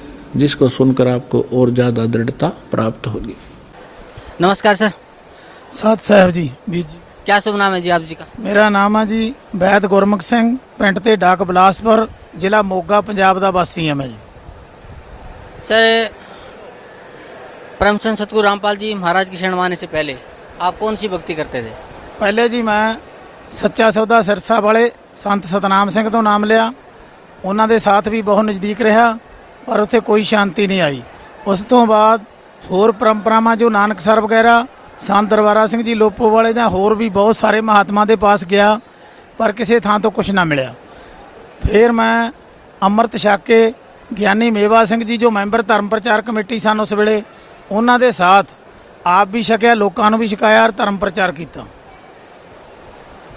तो सर अभी आप बता रहे थे कि आपने डेरा सच्चा सौदा सिरसा से संसा सतनाम जी से नाम उपदेश लिया था। तो संसा सतनाम जी ने आपको क्या मंत्र जाप करने के लिए दिया था? उन्होंने दासी जी सतपुरुष निरंकार अकाल मूर्त अविनाशी शब्द स्वरूपी राम। तो ये जो मंत्र आप बता रहे हैं इस मंत्र का जाप आपने कितने दिन तक किया? इक्कीस साल तक जी। सन तिहत्तर तो चौरानवे तक। सर इक्कीस साल तक आपने इस मंत्र का जाप किया। आपको क्या लाभ मिला इसका? ਕੁਝ ਵੀ ਲਾਭ ਨਹੀਂ ਮਿਲਾ ਜੀ फिर सर आप परम संत सतगुरु रामपाल जी महाराज की शरण में कैसे आए ਉਹ ਐਸੇ ਬਾਤ ਆ ਜੀ ਕਿ ਮੈਂ ਇੱਧਰ ਕਿਸੇ ਕੰਮਕਾਰ ਦੇ ਵਿੱਚ ਆਇਆ ਤੇ ਉਧਰੋਂ ਆਉਂਦਾ ਆਉਂਦਾ ਮੈਨੂੰ ਅਖਬਾਰ ਮਿਲ ਗਿਆ ਅਖਬਾਰ ਪੜ੍ਹ ਕੇ ਮੈਂ 6 ਅਕਤੂਬਰ 2004 ਨੂੰ ਸਤਸੰਗ ਸੁਣਨ ਆ ਗਿਆ ਤਾਂ ਉੱਥੇ ਸਤਿਗੁਰੂ ਰਾਮਪਾਲ ਜੀ ਮਹਾਰਾਜ ਜੀ ਦਾ ਬੰਦੀ ਛੋੜ ਜੀ ਦਾ ਸਤਸੰਗ ਸੁਣਿਆ ਔਰ ਉੱਥੋਂ ਮੈਨੂੰ ਪਤਾ ਲੱਗਿਆ, ਜੋ ਕਿ ਮੈਨੂੰ, ਮੈਨੇ ਪਹਿਲੇ ਖੋਜ ਕਰੀ ਸੀ ਕਿ ਜੋ ਗੁਰੂ ਨਾਨਕ ਦੇਵ ਜੀ ਨੇ ਨਾਮ ਜਪਿਆ, ਨਾਮ ਜਪਣ ਤੋਂ ਬਗੈਰ ਕਦੇ ਪੂਰਨ ਮੁਕਤੀ ਨਹੀਂ ਹੋ ਸਕਦੀ। ਨਾਮ ਇੱਕ ਬੀਜ ਹੈ। ਨਾਮ ਜੇ ਬੀਜ ਜੈਸਾ ਕਿ ਅਸੀਂ ਕੋਈ ਚੀਜ਼ ਬੀਜਾਂਗੇ, ਉਹੀ ਉਹ ਸਾਨੂੰ ਫਲ ਮਿਲੂਗਾ। ਜੈਸੇ ਕਿ ਫਰੀਦ ਸਾਹਿਬ ਜੀ ਕਹਿੰਦੇ ਆ ਕਿ ਫਰੀਦਾ ਲੱਭੇ ਦਾਖ ਦਾਖ ਬਜੌਰੀਆਂ, ਕਿੱਕਰ ਬੀਜੇ ਜੱਟ, ਹੰਡੇ ਉਨ ਕਤੈਂ ਦਾ ਪੈਂਦਾ ਲੋੜੇ ਪੱਟ। ਕਿ ਜੱਟ ਬੀਜਦਾ ਤਾਂ ਹੈਗਾ ਕਿੱਕਰਾਂ ਪਲ ਭਾਲਦਾ ਹੈ ਬਜੌਰ ਦੇਖਦੀਆਂ ਦਾਖਾਂ ਉਧਰੋਂ ਭੇਡਾਂ ਦੀ ਉੱਨ ਕੱਤਦਾ ਹੈ, ਪਰ ਪਹਿਨਣ ਵਾਸਤੇ ਭਾਲਦਾ ਰੇਸ਼ਮ। ਸੋ ਇਸ ਕਰਕੇ ਜੋ ਨਾਮ ਹੈ ਉਹ ਪੂਰਨ ਸੰਤ ਗੁਰੂ ਤੋਂ ਮਿਲਦਾ ਹੈ ਔਰ ਪੂਰਨ ਨਾਮ ਹੀ ਪੂਰਨ ਬੀਜ ਹੈ ਨਾਮ ਨਾਲ ਹੀ ਪੂਰਨ ਮੁਕਤੀ ਹੋ ਸਕਦੀ ਹੈ ਔਰ ਸਤਲੋਕ ਜਾਇਆ ਜਾ ਸਕਦਾ ਹੈ। ਫਿਰ ਆ ਕੇ ਮੈਨੇ ਜੀ ਪਰਮ ਸੰਤ ਸਤਿਗੁਰੂ ਰਾਮਪਾਲ ਜੀ ਮਹਾਰਾਜ ਜੀ ਤੋਂ 6 ਅਕਤੂਬਰ 2004 ਵਾਲੇ ਦਿਨ ਪ੍ਰਥਮ ਮੰਤਰ ਪ੍ਰਾਪਤ ਕੀਤਾ ਔਰ ਫਿਰ 4 ਮਹੀਨੇ ਬਾਅਦ ਦੂਸਰਾ ਔਰ ਫਿਰ ਸਤਿਗੁਰੂ ਰਾਮਪਾਲ ਜੀ ਤੋਂ ਮਤਲਬ 8 ਦਸੰਬਰ 2011 ਨੂੰ, ਸ- ਦਾਸ ਨੂੰ ਔਰ ਦਾਸ ਦੇ ਗੁਰ ਭਾਈ ਲਾਭ ਸਿੰਘ ਨੂੰ ਦੋਹਾਂ ਨੂੰ ਸਾਨੂੰ ਸਾਰਨਾਮ ਮਿਲਿਆ ਔਰ ਸਾਨੂੰ ਪੂਰਨ ਮੁਕਤੀ ਦੀ ਆਸ ਹੋਈ ਤੇ ਬਿਲਕੁਲ ਕਲੀਅਰ ਬਾਤ ਹੈ ਕਿ ਸਤਿਗੁਰੂ ਰਾਮਪਾਲ ਜੀ ਮਹਾਰਾਜ ਪੂਰਨ ਸੰਤ ਹਨ ਔਰ ਕਿਉਂਕਿ ਇਹਨਾਂ ਦੇ ਉੱਤੇ ਉਹ ਸਾਰੀਆਂ ਬਾਤਾਂ ਟੁਕਦੀਆਂ ਜੋ ਗੁਰੂ ਗ੍ਰੰਥ ਸਾਹਿਬ ਦੇ ਵਿੱਚ ਸਾਹਿਬ ਸ੍ਰੀ ਗੁਰੂ ਨਾਨਕ ਦੇਵ ਜੀ ਕਹਿ ਕੇ ਗਏ ਹੈ ਜਿਵੇਂ ਕਿ ਸ- ਸਤ ਪੁਰਸ਼ ਜਨ ਜਾਣਿਆ, ਸਤਗੁਰ ਤਿਸ ਕਾ ਨਾਉ, ਤਨ ਹੀ ਕੇ ਸੰਗ ਸਿਖ ਉਧਰੇ, ਨਾਨਕ ਹਰ ਗੁਣ ਗਾਓ। ਜਿਸ ਨੇ ਸਤਪੁਰਸ਼ ਨੂੰ ਦੇਖਿਆ, ਉਹੀ ਸਤਿਗੁਰੂ ਕਹਾ ਸਕਦਾ ਹੈ। ਸਤਪੁਰਸ਼ ਕਬੀਰ ਸਾਹਿਬ ਨੇ ਉਹਨਾਂ ਨੂੰ ਉਹ ਅੱਜ ਕੱਲ ਸਤਿਗੁਰੂ ਰਾਮਪਾਲ ਜੀ ਮਹਾਰਾਜ ਬੰਦੀ ਛੋੜ ਕਬੀਰ ਸਾਹਿਬ ਦਾ ਹੀ ਰੂਪ ਹਨ। ਇਸ ਕਰਕੇ ਇਹ ਆਪ ਪੂਰਨ ਸਤਿਗੁਰੂ ਹਨ। ਦੂਜਾ ਹੈ ਪੂਰਨ ਸਤਿਗੁਰ ਭੇਟੀਏ, ਤਾਂ ਪੂਰੀ ਹੋਵੇ ਜੁਗਤ, ਸਤਿਗੁਰੂ ਵੀ ਪੂਰਾ ਹੋਵੇ, ਉਹਦੇ ਪਾਸ ਨਾਮਾਂ ਦੀ ਪੂਰਨ ਜੁਗਤ ਵੀ ਹੋਵੇ, ਪੂਰਨ ਸਤਿਗੁਰੂ ਭੇਟੀਏ, ਪੂਰਨ ਹੋਵੇ ਜੁਗਤ, ਖਾਂਦਿਆਂ, ਪੀਂਦਿਆਂ, ਪਹਿਨਦਿਆਂ, ਵਿੱਚੇ ਹੋਵੇ ਮੁਕਤ। ਸੋ ਇਸ ਕਰਕੇ ਦਾਸ ਨੂੰ ਪਤਾ ਹੈ, ਪੱਕਾ ਵਿਸ਼ਵਾਸ ਹੈ, ਆਸ ਨਹੀਂ, ਆਸ ਤੇ ਵਿਸ਼ਵਾਸ ਹੈ ਕਿ ਸਤਿਗੁਰੂ ਰਾਮਪਾਲ ਜੀ ਮਹਾਰਾਜ ਹੀ ਪੂਰਨ ਸਤਿਗੁਰੂ ਹਨ, ਜਿਨ੍ਹਾਂ ਕੋਲੇ ਪੂਰਨ ਤਰੀਕੇ ਦੇ ਉਹ ਤਿੰਨੇ ਨਾਮ ਹਨ, ਜੋ ਕਿ ਗੁਰੂ ਨਾਨਕ ਦੇਵ ਜੀ ਮਹਾਰਾਜ ਨੇ ਕਿਹਾ ਔਰ ਜਿਨ੍ਹਾਂ ਦਾ ਪ੍ਰਚਾਰ ਕੀਤਾ ਸੀ। ਪਰ ਉਹਨਾਂ ਨੇ ਉਸ ਟਾਈਮ ਕਿਸੇ ਨੂੰ ਦਿੱਤੇ ਨਹੀਂ ਸਨ, ਕਿਉਂਕਿ ਨਾ ਗੁਰੂ ਨਾਨਕ ਦੇਵ ਜੀ ਨੇ ਦਿੱਤੇ ਆ, ਔਰ ਕਬੀਰ ਸਾਹਿਬ ਜੀ ਨੂੰ ਪਰਮੇਸ਼ਰ ਗੁਰੂ ਨਾਨਕ ਦੇਵ ਜੀ ਨੇ ਜੈਸੇ ਕਿਹਾ ਕਿ ਮਤਲਬ ਹ- ਹੱਕਾ ਕਬੀਰ ਕਰੀਮ ਤੂੰ ਬੇਅ ਪਰਵਤਗਾਰ। ਇਹ ਉਸ ਸਮੇਂ ਕਿਹਾ ਗਿਆ ਜਦੋਂ ਕਾਜੀ ਰੋਕਨਦੀਨ ਨਾਲ ਬਗਦਾਦ ਦੇ ਵਿੱਚ ਉਹਨਾਂ ਦੀ ਗੱਲਬਾਤ ਹੋਈ ਹੈ, ਉਹਨਾਂ ਦੀ ਗੋਸ਼ਟ ਹੋਈ ਹੈ। ਉਦੋਂ ਕਾਜੀ ਰੁਕਨਦੀਨ ਨੇ ਸਵਾਲਾਂ ਦੇ ਵਿੱਚ ਕਿਹਾ ਕਿ ਉਹ ਅੱਲਾਹ ਤਾਲਾ ਦਾ ਕਿਆ ਨਾਮ ਹੈ, ਕਹਾਂ ਰਹਿਤਾ ਹੈ। ਤਾਂ ਗੁਰੂ ਨਾਨਕ ਦੇਵ ਜੀ ਨੇ ਉਸ ਸਮੇਂ ਕਿਹਾ, ਹੱਕਾ ਕਬੀਰ ਕਰੀਮ ਤੂੰ ਬੇਅ ਪਰਵਰਦਗਾਰ। ਹੇ ਰੁਕਨਦੀਨ, ਉਹ ਕਬੀਰ ਪਰਮਾਤਮਾ ਹੈ, ਜੋ ਕਿ ਸਤਲੋਕ ਦੇ ਵਿੱਚ ਰਹਿੰਦਾ ਹੈ ਤੇ ਉੱਥੋਂ ਆ ਕੇ ਸਾਰਿਆਂ ਨੂੰ ਮਿਲਦਾ ਹੈ। ਤੇ ਮੈਨੂੰ ਵੀ ਉਹ ਬੇਈ ਨਦੀ ਦੇ ਉੱਤੇ ਮਿਲਿਆ ਸੀ ਇਸ ਕਰਕੇ ਮੈਨੂੰ ਉਸ ਆਪ ਦੇ ਸਤਲੋਕ ਲੈ ਕੇ ਗਿਆ ਸੀ ਫਿਰ ਮੈਨੂੰ ਉਹਨੇ ਆਪ ਦਾ ਗਿਆਨ ਦਿੱਤਾ ਸੀ ये सब प्रमाण आप देख के आपने परम संत सतगुरु रामपाल जी महाराज से नाम उपदेश लिया फिर सर पहले आप जैसे राधा स्वामी पंथ में थे और इक्कीस साल तक आपने भक्ति भी की उसका आपको कोई लाभ नहीं मिला और फिर बिन बिन से आपने साधनाएं की अमृत भी चखा और सिख धर्म का धर्म प्रचारक भी आप रहे उसका भी आपको कोई लाभ नहीं मिला तो सर परम संत सतगुरु रामपाल जी महाराज ने जो भक्ति आपको दी है उस भक्ति का आपको क्या लाभ मिला ਹਮਕੋ ਜੀ ਲਾਭ ਹੀ ਲਾਭ ਹੈ ਕਿ ਪਹਿਲਾਂ ਤਾਂ ਮਾਨਸਿਕ ਸ਼ਾਂਤੀ ਹੋਈ ਦੂਸਰੀ ਸਰੀਰ ਦੇ ਵਿੱਚ ਉਸ ਤੋਂ ਬਾਅਦ ਕਦੇ ਵੀ ਮੈਨੇ ਇੱਕ ਗੋਲੀ ਵੀ ਖਾ ਕੇ ਨਹੀਂ ਦੇਖੀ ਉਸ ਤੋਂ ਬਾਅਦ ਸਾਰੇ ਪਰਿਵਾਰ ਦੇ ਵਿੱਚ ਸੁੱਖ ਸ਼ਾਂਤੀ ਹੈ ਫਿਰ ਮੇਰੀ ਪੁੱਤਰ ਵਧੂ ਹੈ ਉਸ ਨੂੰ ਉਸ ਦੀ ਮਾਂ 28 ਸਾਲ ਦੀ ਉਮਰ ਦੇ ਵਿੱਚ ਉਹਦੀ ਮੌਤ ਹੋ ਗਈ ਸੀ ਯਾਰ 6-7 ਮਹੀਨਿਆਂ ਦੀ ਛੱਡ ਕੇ ਗਈ ਸੀ। ਉਹੀ 28 ਸਾਲ ਦੀ ਉਮਰ ਦੇ ਵਿੱਚ, ਪੁੱਤਰ ਵਧੂ ਨੂੰ 2008 ਦੇ ਵਿੱਚ, ਛਾਤੀ ਦਾ ਕੈਂਸਰ ਹੋ ਗਿਆ। 6 ਜਨਾਨੀਆਂ ਨੂੰ ਹੋਰ ਸੀ। ਪੀਜੀਆਈ ਚੰਡੀਗੜ੍ਹ ਦੇ ਵਿੱਚ ਉਹਨਾਂ ਸੱਤਾਂ ਦਾ ਆਪਰੇਸ਼ਨ ਹੋਇਆ। ਉਹਨਾਂ ਤੋਂ ਫਿਰ ਉਹ ਮੇਰੀ ਪੁੱਤਰ ਬਦ ਨੂੰ ਇੱਥੇ ਲਿਆਂਦਾ ਗਿਆ। ਗੁਰੂਦੇਵ ਜੀ ਦੇ ਆਸ਼ੀਰਵਾਦ ਨਾਲ ਉਹ ਬਿਲਕੁਲ ਠੀਕ ਹੋ ਗਈ। ਅੱਜ ਕੱਲ ਉਹ ਬਿਲਕੁਲ ਕੰਮਕਾਰ ਕਰ ਰਹੀ ਆ ਆਪਦਾ। ਤੇ ਉਹ ਛੇ ਜਨਾਨੀਆਂ ਹਲੇ ਵੀ ਕੈਂਸਰ ਪੀੜਤ ਹਨ, ਛਾਤੀ ਦੇ ਕੈਂਸਰ ਨਾਲ ਪੀੜਤ ਹਨ। ਉਸ ਤੋਂ ਬਾਅਦ ਐਕਸੀਡੈਂਟ ਨਾਲ ਮੇਰਾ ਚੂੜਾ ਟੁੱਟ ਗਿਆ ਸੀ, ਜੋ ਗੁਰੂਦੇਵ ਜੀ ਦੀ ਕਿਰਪਾ ਨਾਲ ਇਲਾਜ ਹੋਇਆ। ਔਰ ਬਿਨਾਂ ਕਿਸੇ ਰਾੜ ਤੋਂ ਜਾਂ ਕਿਸੇ ਪਲੇਟਾਂ ਤੋਂ ਮੈਂ ਠੀਕ ਹਾਂ ਬਿਲਕੁਲ। ਔਰ ਬਾਤ ਹੈ ਅਧਿਆਤਮਕਤਾ। ਜੋ ਹਮ ਪਾਲ ਰਹੇ ਥੇ, ਲੱਭ ਰਹੇ ਥੇ ਬਹੁਤ ਚਿਰ ਤੋਂ ਕਿ ਸਤਲੋਕ ਦਾ ਰਸਤਾ, ਉਹ ਸਤਿਗੁਰੂ ਰਾਮਪਾਲ ਜੀ ਮਹਾਰਾਜ ਤੋਂ ਮਿਲਿਆ। ਔਰ ਪੂਰਨ ਭਗਤੀ ਦਿੱਤੀ ਉਹਨਾਂ ਨੇ। ਪੂਰਨ ਸ਼ਾਂਤੀ ਹੈ। ਇਸ ਕਰਕੇ ਮੈਂ, ਮਤਲਬ ਮੈਨੂੰ ਉਹ ਪ੍ਰਮਾਤਮਾ ਵਾਲਾ ਰਸਤਾ ਮਿਲਿਆ, ਜੋ ਗੁਰੂ ਨਾਨਕ ਦੇਵ ਦਾ ਰਸਤਾ ਹੈ, ਉਹ ਬਿਲਕੁਲ ਪੂਰੀ ਤਰ੍ਹਾਂ ਉਸ ਰਸਤੇ ਦੇ ਉੱਤੇ ਮੈਂ ਚੱਲ ਰਿਹਾ ਹਾਂ ਤੇ ਪ੍ਰਮਾਤਮਾ ਦੀ ਰਜ਼ਾ ਦੇ ਨਾਲ ਇੱਕ ਦਿਨ ਜ਼ਰੂਰ ਸਤਲੋਕ ਜਾਵਾਂਗੇ। ਜੋ ਸੰਤ ਸਤਿਗੁਰੂ ਰਾਮਪਾਲ ਜੀ ਮਹਾਰਾਜ ਹਨ ਉਹ ਗੁਰੂ ਨਾਨਕ ਸਾਹਿਬ ਦੀ ਬਾਣੀ ਮੁਤਾਬਕ ਪੂਰਨ ਤੌਰ ਤੇ ਹਨ, ਜੋ ਕਿ ਦੁਨੀਆ ਭਰ ਦੇ ਵਿੱਚ ਕਿਸੇ ਵੀ ਸੰਤ ਦੇ ਉੱਤੇ ਉਹ ਬਾਣੀ ਪੂਰੀ ਨਹੀਂ ਹੋ ਸਕਦੀ। ਉਨ- ਉਸ ਬਾਣੀ ਦੇ ਮੁਤਾਬਕ ਤਿੰਨੇ ਨਾਮ ਦੇਣ ਵਾਲੇ, ਸਾਰੀ ਸ੍ਰਿਸ਼ਟੀ ਦੀ, ਸਾਰਿਆਂ ਦੀ ਮੁਕਤੀ ਕਰਨ ਵਾਲੇ, ਕਿਉਂਕਿ ਨਾਮ ਲੈ ਕੇ ਹੀ ਮੁਕਤੀ ਹੋਏਗੀ, ਔਰ ਪੂਰਨ ਨਾਮ ਸਤਿਗੁਰੂ ਰਾਮਪਾਲ ਜੀ ਮਹਾਰਾਜ ਜੀ ਦੇ ਰਹੇ ਹਨ। ਗੁਰੂ ਨਾਨਕ ਸਾਹਿਬ ਦਾ ਅਸਰ ਰਸਤਾ ਹੈ ਇਹ, ਤੇ ਜੋ ਕਿ ਮੈਂ ਲੈ ਕੇ ਚੱਲਿਆ, ਤੇ ਹਰ ਇੱਕ ਨੂੰ ਚੱਲਣਾ ਚਾਹੀਦਾ ਹੈ। से भगत समाज को या सिख धर्म के आप प्रचारक भी रहे हैं उस प्रचारक के हैसियत से आप सिख समाज को और भगत समाज को क्या संदेश देना चाहते हैं ਮੈਂ ਜੀ ਸਿੱਖ ਸਮਾਜ ਕੋ ਇਹੀ ਸੰਦੇਸ਼ ਦੇਣਾ ਚਾਹੁੰਦਾ ਹਾਂ ਕਿ ਹੇ ਵੀਰੋ ਚਾਹੇ ਵੈਸੇ ਤਾਂ ਸਿੱਖ ਹੈ ਚਾਹੇ ਹਿੰਦੂ ਹੈ ਚਾਹੇ ਮੁਸਲਮਾਨ ਹੈ ਜਾਂ ਕੋਈ ਵੀ ਹੋਰ ਹੈ ਚਾਹੇ ਆਹ ਪੰਥਾਂ ਵਾਲੇ ਹੈ ਰਾਧਾ ਸਵਾਮੀ ਪੰਥ ਹੈ ਨਿਰੰਕਾਰੀ ਪੰਥ ਹੈ ਜਾਂ ਕੋਈ ਵੀ ਹੈ ਸਦਾਂਸੂ ਜੀ ਮਹਾਰਾਜ ਜਾਂ ਆਸ਼ਾਰਾਮ ਜੀ ਜਾਂ ਕਿਸੇ ਦੇ ਵੀ ਸਿੱਖ ਨੇ, ਜੋ ਵੀ ਕਿਸੇ ਥਾਂ ਜਾ ਰਹੇ ਆ, ਭਾਈ ਉਹ ਜਿਹੜਾ ਤੁਹਾਡਾ ਬੀਜ ਹੈ, ਉਹ ਤਾਂ ਬਬੂਲ ਕਿੱਕਰ ਦਾ ਬੀਜ ਹੈ, ਉਸਨੇ ਕੋਈ ਅੱਛਾ ਫਲ ਨਹੀਂ ਦੇਣਾ ਉਸ ਦਾ ਬਾਲਣ ਤਾਂ ਹੋ ਸਕਦਾ, ਹੋਰ ਕੁਝ ਨਹੀਂ ਹੋਣਾ। ਇਹ ਜੋ ਬੀਜ ਹੈ, ਇਹ ਕਣਕ ਦਾ ਬੀਜ ਹੈ, ਅੰਬ ਦਾ ਬੀਜ ਹੈ, ਜੋ ਪਰਮਾਤਮਾ ਅਸਲ ਨਾਮ ਤੋਂ ਬਿਨਾ ਕਦੇ ਮੁਕਤੀ ਨਹੀਂ ਹੋ ਸਕਦੀ, ਸਤਿਗੁਰੂ ਤੋਂ ਬਿਨਾ ਕੋਈ ਮੁਕਤ ਨਹੀਂ ਕਰ ਸਕਦਾ। ਸੋ ਸਿਰਫ ਇੱਕ ਪੂਰਨ ਤੌਰ ਤੇ ਸਤਿਗੁਰੂ ਮਹਾਰਾਜ ਸਤਿਗੁਰੂ ਰਾਮਪਾਲ ਜੀ ਮਹਾਰਾਜ ਹੀ ਹਨ ਜੋ ਕਿ ਅੱਜ ਦੇ ਅਵਤਾਰ ਹਨ ਆਪ ਨਰੈਣ ਕਲਾ ਤਾਰ ਜਗ ਮੇ ਪਰਵਰਿਓ ਸਤਿਗੁਰੂ ਰਾਮਪਾਲ ਕਹਾਇਓ ਸੋ ਇਸ ਦੇ ਨਾਲ ਹੀ ਦਾਸ ਸੰਗਤਾਂ ਨੂੰ ਸਤ ਸਾਹਿਬ ਜੀ नमस्कार सर नमस्कार जी क्या शुभ नाम है जी आप जी का लाभ सिंह जी तूर सर कहाँ से आए हैं आप मैं लुधियाना से आया हूँ जी सर क्या काम करते हैं आप?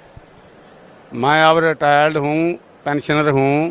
पहले मैं डिस्ट्रिक्ट एजुकेशन ऑफिसर था। पंजाब गवर्नमेंट में पंजाब एजुकेशन सर्विस में अपनी नौकरी की है सारी जिसमें मैं तीस साल नौकरी की है।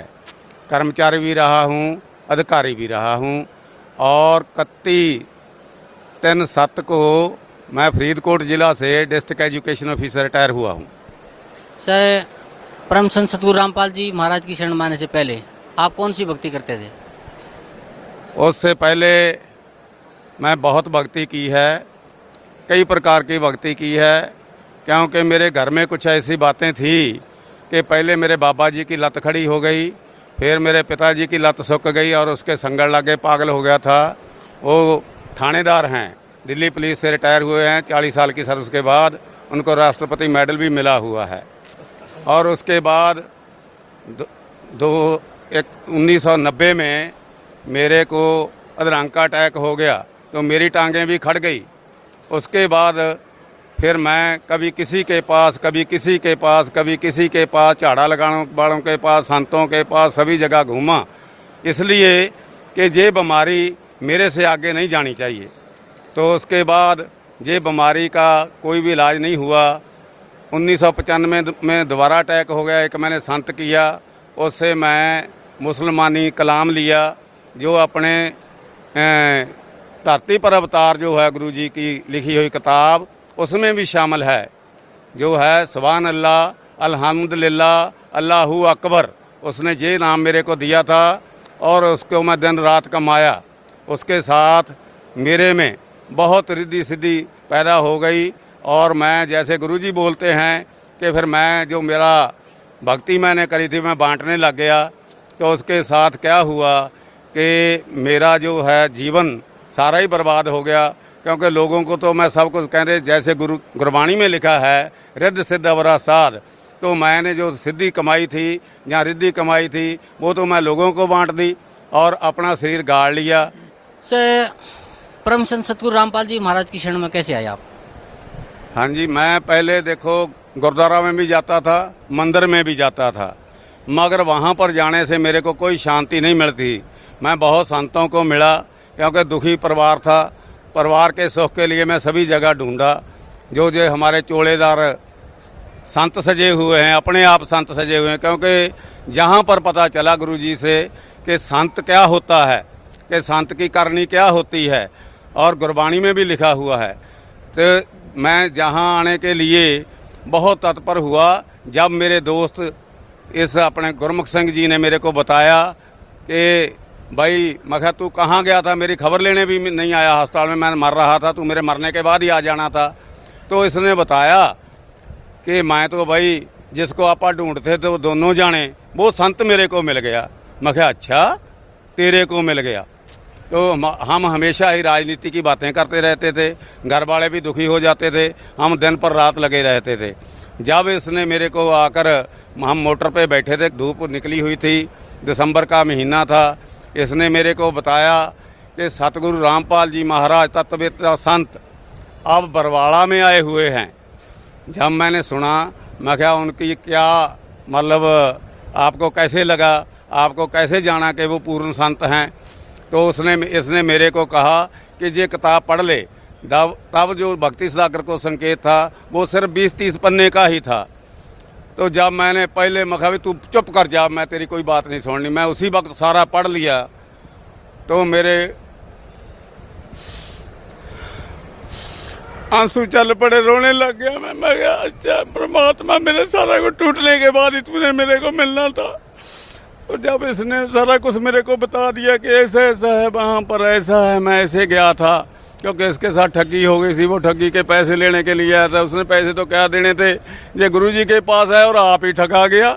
तो मेरे को इसने जब सारी बात बताई तो मैंने हौसला करके इसको कहा, क्योंकि मैं तो मंजे पे लेटा हुआ था, मेरे सारे ट्रक गुजर गया था, ये सब प्लेटें प्लूटें पड़ी हुई थी, ये छाती भी टूटी हुई थी सब पीछे भी टूटा हुआ था।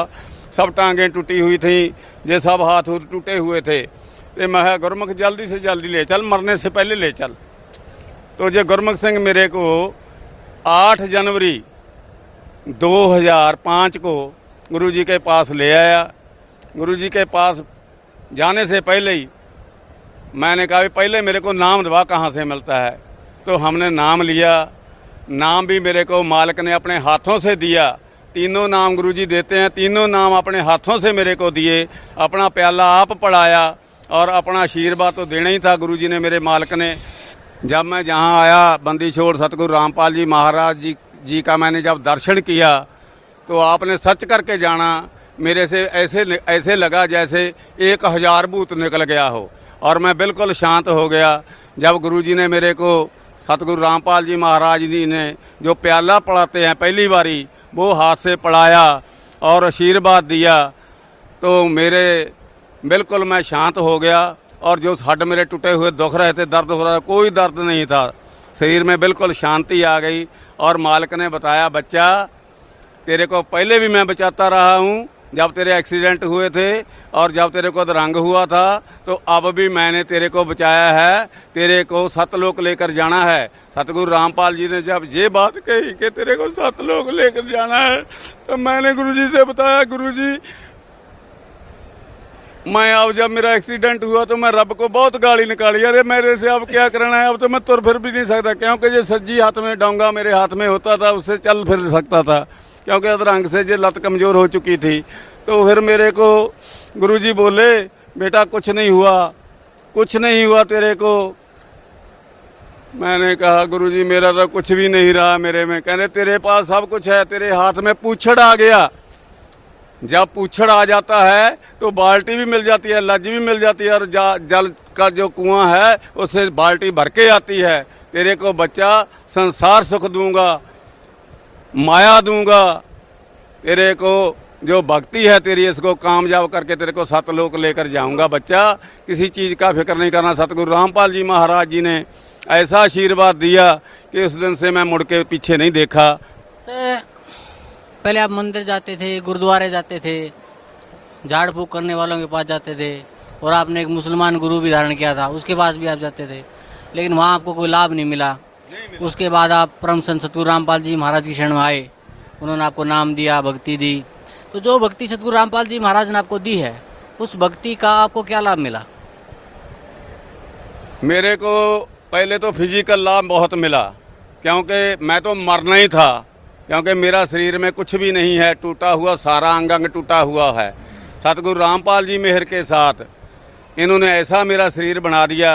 गुरुजी बोले थे कि बच्चा तेरा शरीर मैं बजर बना दूँगा ऐसा बना दूँगा कि दुनिया देखेगी और वो दिन दूर नहीं जब मैं दोबारा चलने लगूँगा। मेरे मालिक की ऐसी रजा हो रही है। और जो आर्थिक फ़ायदा हुए हैं उसका तो कुछ कहना ही नहीं है।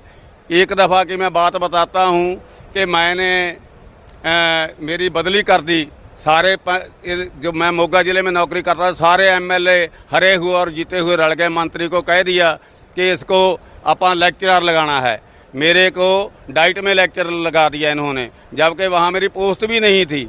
इन्होंने ऐसा कर दिया मेरे के, मेरे साथ। जब मैं गुरुजी के पास मंदीशोर सतगुरु रामपाल जी महाराज के पास आया तो बोले, आगे डीओ साहब। मैं क्या महाराज ये सच्चे पातशाह, आपका बच्चा अब डीओ नहीं रहा, मास्टर बना दिया गया हूँ। गुरु जी ऐसे होकर बैठ गए और बोले, मेरा बच्चा डीओ है डीओ ही रहेगा। दुनिया की कोई ताकत इसको डीओ से नहीं हटा सकती। और जब मैं वापस गया, आपने बड़े मतलब मैं गर्व से कह सकता हूँ और सबको गर्व से सुना सकता हूँ कि जाते को मेरे को डीओ फुल के ऑर्डर आए पड़े थे, जा तो पहले मैं डिप्टी डीओ था। फिर उसके बाद ये तो मेरे मान लो ये हुआ, उसके बाद जो मेरे केस थे, वो सारे मेरे ख़त्म हो गए। और मेरी पेंशन जो थी क्योंकि ये बादल सरकार है जो, इनके साथ मेरा झगड़ा चलता ही रहा जितनी देर ये सरकार में आते रहे। तो फिर क्या हुआ? मेरी पेंशन 15 मार्च 2007 को बन के सारे आ गए, मेरे बेनिफिट सारे आ गए। और इकती इकतीस तीन सात को मैं रिटायर हो गया और अपने घर बड़े ऑनर से मेरे को डीसी ने और जो एडीसी था, उसने घर में भेजा और मेरे सारे स्कूलों ने और मेरे सारे अफसरों, स्कूल अफसरों ने और जो हमारा सेक्रेटरीट था, उन अफसरों ने मेरे को इतनी बड़ी पार्टी दी कि दो पार्टी दी। दो दिन एडीसी साहब मेरी मतलब पार्टी में बैठे रहे। तो ये कोई छोटी बात नहीं, एक मैं सिर्फ़ छः महीने वहाँ पर काम किया था। छः महीने में परमात्मा ने मेरे को ऐसा बना दिया वहाँ पर, क्योंकि लोग दस परसेंट लेते हैं। मैंने करोड़ों रुपया बांटा सर्व शिक्षा अभियान का। जिसमें से मैं एक पैसा भी गली वाला लेने लेके ले, नहीं देखा और परमात्मा ने ऐसी मेरी रजा करी है मेरे पर। बंदी बंदीशोर सतगुरु रामपाल जी महाराज के आशीर्वाद से मैं अपने ऑनर के साथ अपने घर रिटायर होकर आया। सर अभी जैसे आप बता रहे थे कि आप किसी संत को ढूंढ रहे थे तो आपके मित्र ने बताया कि जिस संत को हम ढूंढ रहे थे हमें वो संत मिल गया है।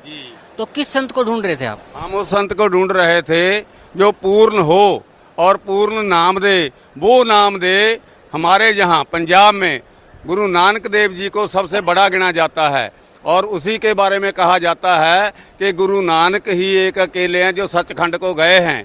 और सचखंड जब भेजने वाला संत हमें चाहिए, जो वो संत चाहिए, जो हमको वो नाम दे, जिसको जप कर गुरु नानक देव जी सचखंड में गए थे।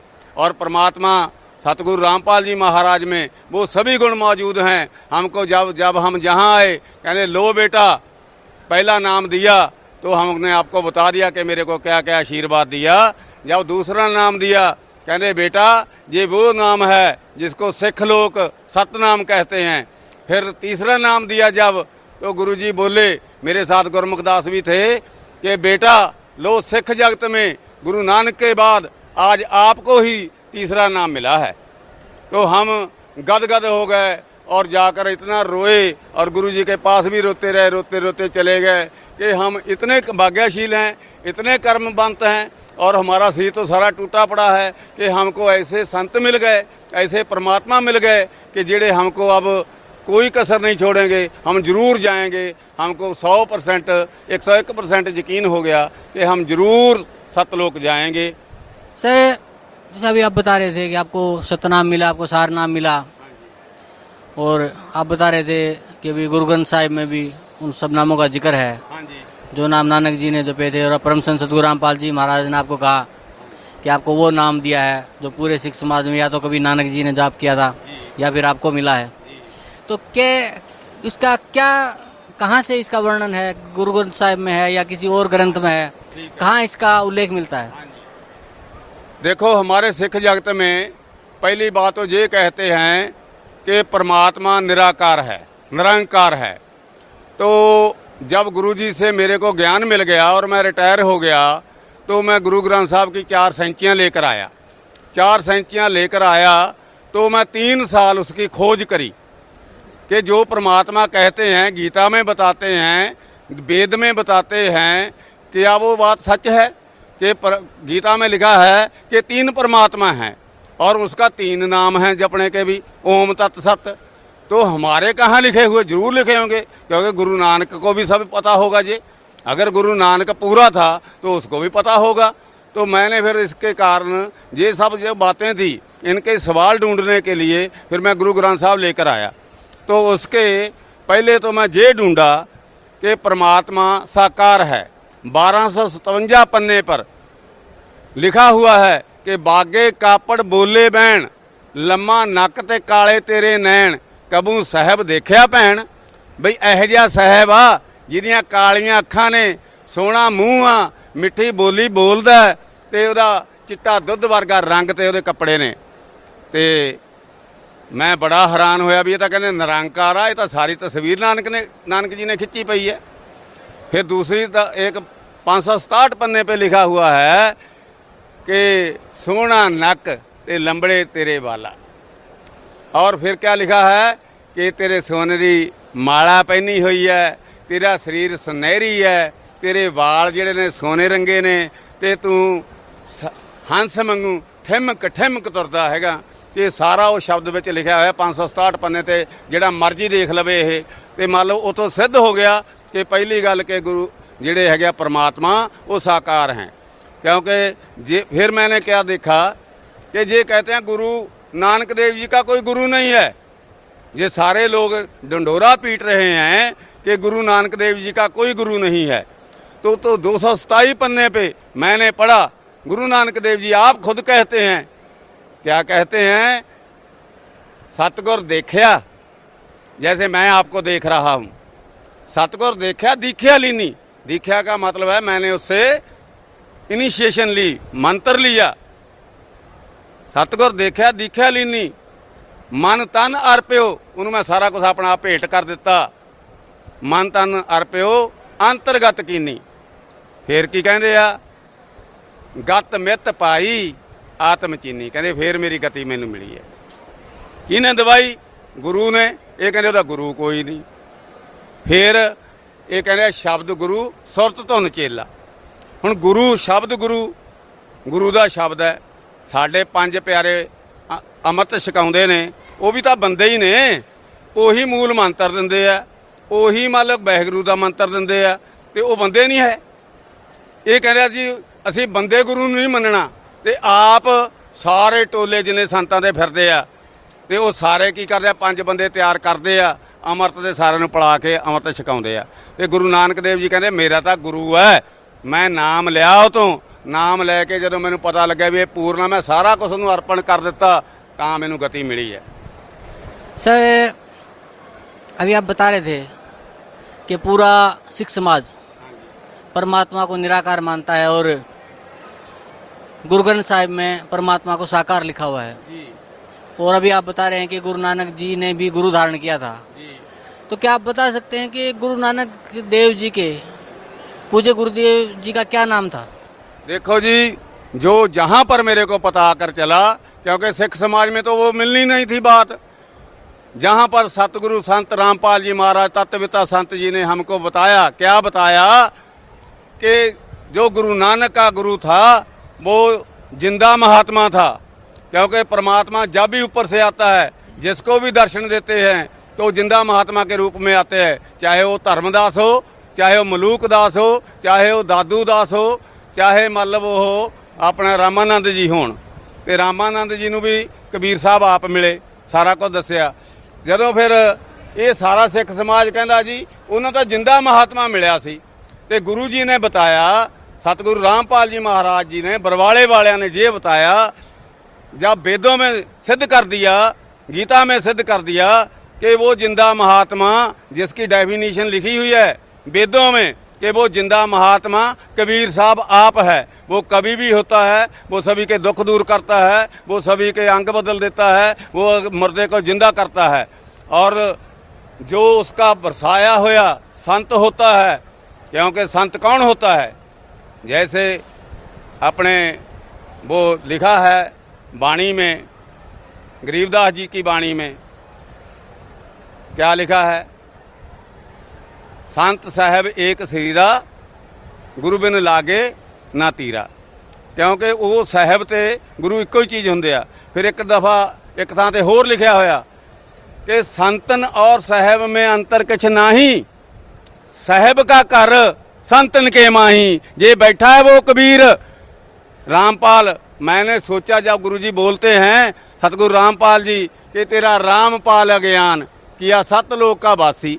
अगर वो सतलोक का वासी है तो वो तो सतलोक में रह गया तो फिर ये कौन है? तो फिर मैंने अपने भक्ति के अनुभव से, मैं ये कह सकता हूँ, मेरे को जलवा जो दिखाया, कई गल् ऐसी होती हैं जो संसार में नहीं बताई जाती। फिर वो मतलब जो है, कबीर साहब, गुरु महाराज अपने जो हैं, सतगुरु रामपाल जी महाराज, इनके शरीर में आकर अपने आप कबीर साहब बैठे हैं, ये पूर्ण कबीर परमात्मा हैं। अगर किसी ने देखना है तो अपनी भक्ति करे, अनुभव से देखे। नानक जी के गुरु जो हैं, वो कबीर साहब ही हैं। क्योंकि गुरु जी ने और जो इतिहास है, ये कहते हैं, इतिहास में तो कहीं मिलनी होती नहीं है। देखो जी, जब कबीर साहब, जो पहली दासी है गुरु नानक देव जी की, वो कांसी की है। कांसी में गए और बाणी लेकर आए और वहाँ पर ही उनको सतनाम दिया। बेई नदी की ये साखी सुनाते हैं कि वो सच्ची है। बेई नदी से संत जो था, उनको ले गया सतलोक में। जो सतलोक में लेकर गया तो आकर उनको सतनाम का मंत्र दिया। बिल्कुल ठीक है। तो अब अब जो मुकर रहे हैं, वो साखी साखी सुनाने हट गए हैं। क्यों? इनका पोल खुल रहा है अब। जो पाई बाले की साखी है, उसमें लिखा हुआ है कि जो बेई नदी की साखी है, उसमें ये सारा वर्णन है कि कैसे कबीर साहब ज़िंदा रूप, ज़िंदा महात्मा के रूप में गुरु नानक देव जी को सतलोक लेकर गए और उसको वहाँ से नाम दे के लेकर गए।